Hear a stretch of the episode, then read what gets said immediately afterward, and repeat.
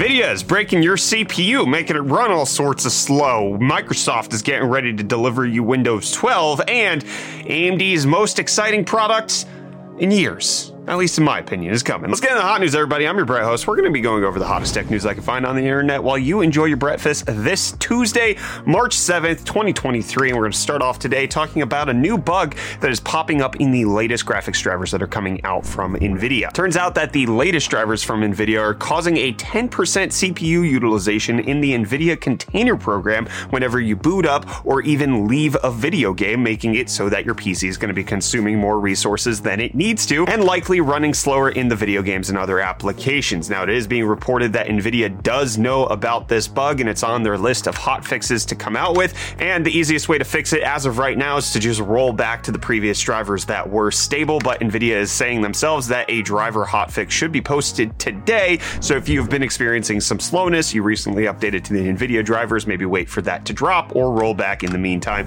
Today's video is sponsored by AliExpress. I've constantly picked up things from AliExpress for the channel throughout the years, and they have some great promotions going on right now. As part of their Choice Day campaign, I got this Redragon Fizz K617 RGB mini keyboard. It's got great RGB, helpful right angle connector, an ultra compact 60% mini keyboard with full N-key rollover, but with some incredible features at its price point. The white and gray version that I picked up has red switches, but it comes with replaceable switches so that you can create a mini custom keyboard with switches that suit your preferred style. And the price of the Fizz K617 keyboard makes that a great budget entry point for a build it yourself mechanical keyboard. But it gets even better with AliExpress's Choice Day, which offers free shipping on any purchase of items over $10 as long as you use their app or mobile website. So be sure to check out AliExpress's Choice Day and enjoy the wide variety of items on AliExpress's app. Big thanks again to AliExpress for sponsoring today's video to hopefully help make it so that your PC can run a little bit faster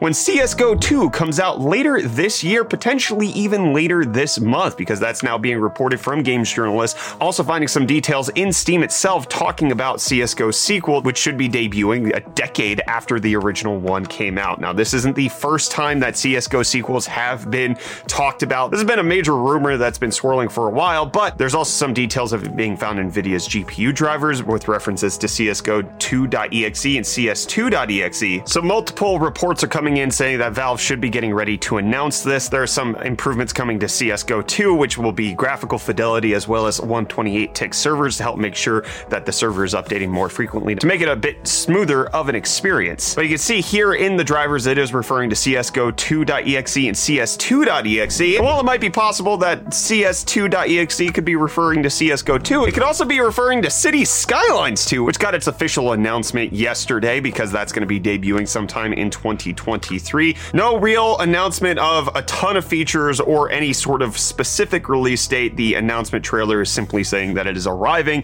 in 2023, probably towards the latter half of this year. I'm curious, is this a favorite game of yours, especially with SimCity not really holding up? City Skylines, did you go to it? Did you play a lot of it? Let me hear from you down below in the comments while I hear from Reese. Yo, welcome back to EFT Deals, bringing the hottest tech deals out on the internet, and we have deals. It's our it's our whole thing. I'm just excited about today's one because we have the Sennheiser HD650 open back headphones. I will praise these things into the ground because I love these headphones so much.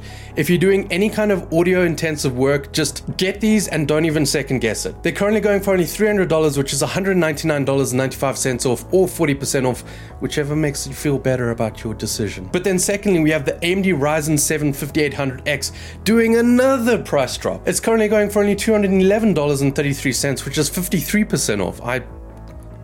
Good processor. And just remember, you can find the links to these and more in the video description down below. But until next time, I'm gonna hand you off back to Brett for the rest of your hot news. Cheers. Thanks, Reese. I got a great deal for you, and that's Windows 12. Yeah, you thought Windows 11 was the latest upgrade? No, there's been details coming out from Intel and Microsoft kind of behind the scenes that Windows 12 is being prepped as we speak, but there's new indications that Microsoft might start pushing out a few features with their new Canary channel for beta testers who want to actually get the latest access to different features that Microsoft might be rolling out. Out. So they made changes to how they're doing their beta program. They renamed one of their channels and then they're adding an additional one. So you can see the dev channel has changed, which is more for enthusiasts, but then the Canary channel, which is going to be for giving out the latest builds that might be unstable, limited releases, or potentially even new kernels. With XDA speculating that this is likely how Microsoft is going to start testing the Windows 12 update that could potentially be coming out. Now, there's not a whole lot known about switching to Windows 12 at this point, just the fact that it's named.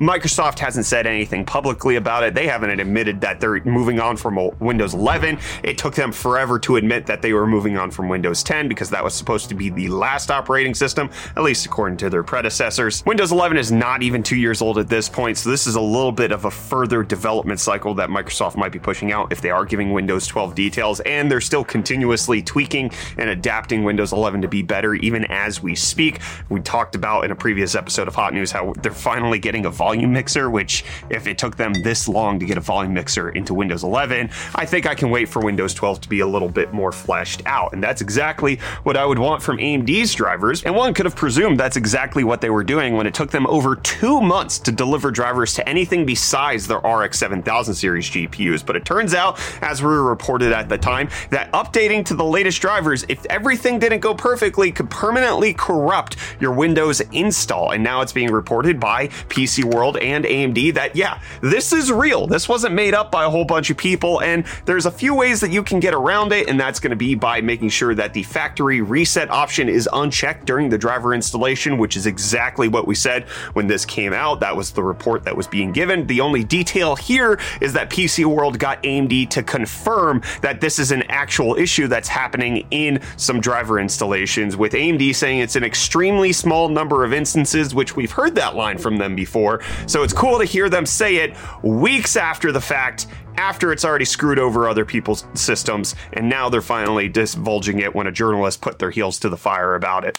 Good job, AMD, at constantly staying ahead of problems and communicating with your customers. We really appreciate it. Let me know if you've experienced this issue when you've updated to the latest AMD Adrenalin drivers. I want to hear from you down below in the comments. But let's talk about some AMD things that I am very excited for because we are getting back into a race that we haven't seen for the last few years, and that is high end desktop chips. When, as a content creator, as a pro enthusiast, I love these types of CPUs. Intel has been out of the game since they launched their 10980XE, which was just a rebrand of the 9980XE, which was just a rebrand of the 7980XE. And so AMD didn't need to compete because Intel didn't have diddly squat. Well, Intel looks like they're going to be coming out with some good Sapphire Rapids high-end desktop chips, which is going to be higher core count, more PCI Express lanes, more for the people who actually need to add in cards and do a whole bunch of professional work. And so, Storm Peak, the upcoming Threadripper 7000 series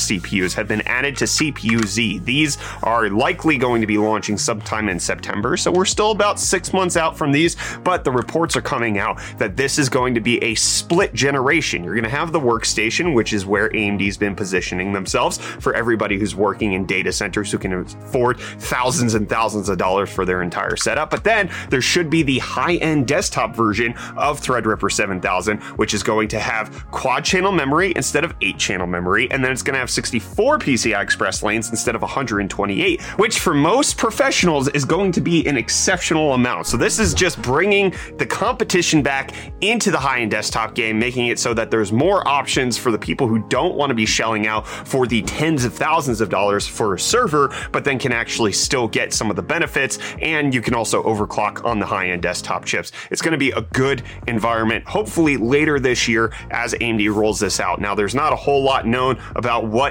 core count this is going to go up to. 64 cores is pretty much guaranteed. It could potentially be up to 96, which is what the EPYC chips are based on, which is their real server stuff. But the workstation stuff could potentially also go up to 96. There's at least, from what we understand, no physical limitation for that to happen. But new competition in a high end market doesn't affect a whole lot for gaming, but makes me excited to do some new editing PC builds potentially later this year. Let me know if you've ever thought about picking up a Threadripper or if you have a reason for a high end desktop chip down below in the comments. And I'm going to let you know that this episode of Hot News is over. I'll catch you back here for more of the hottest tech news tomorrow, my friends.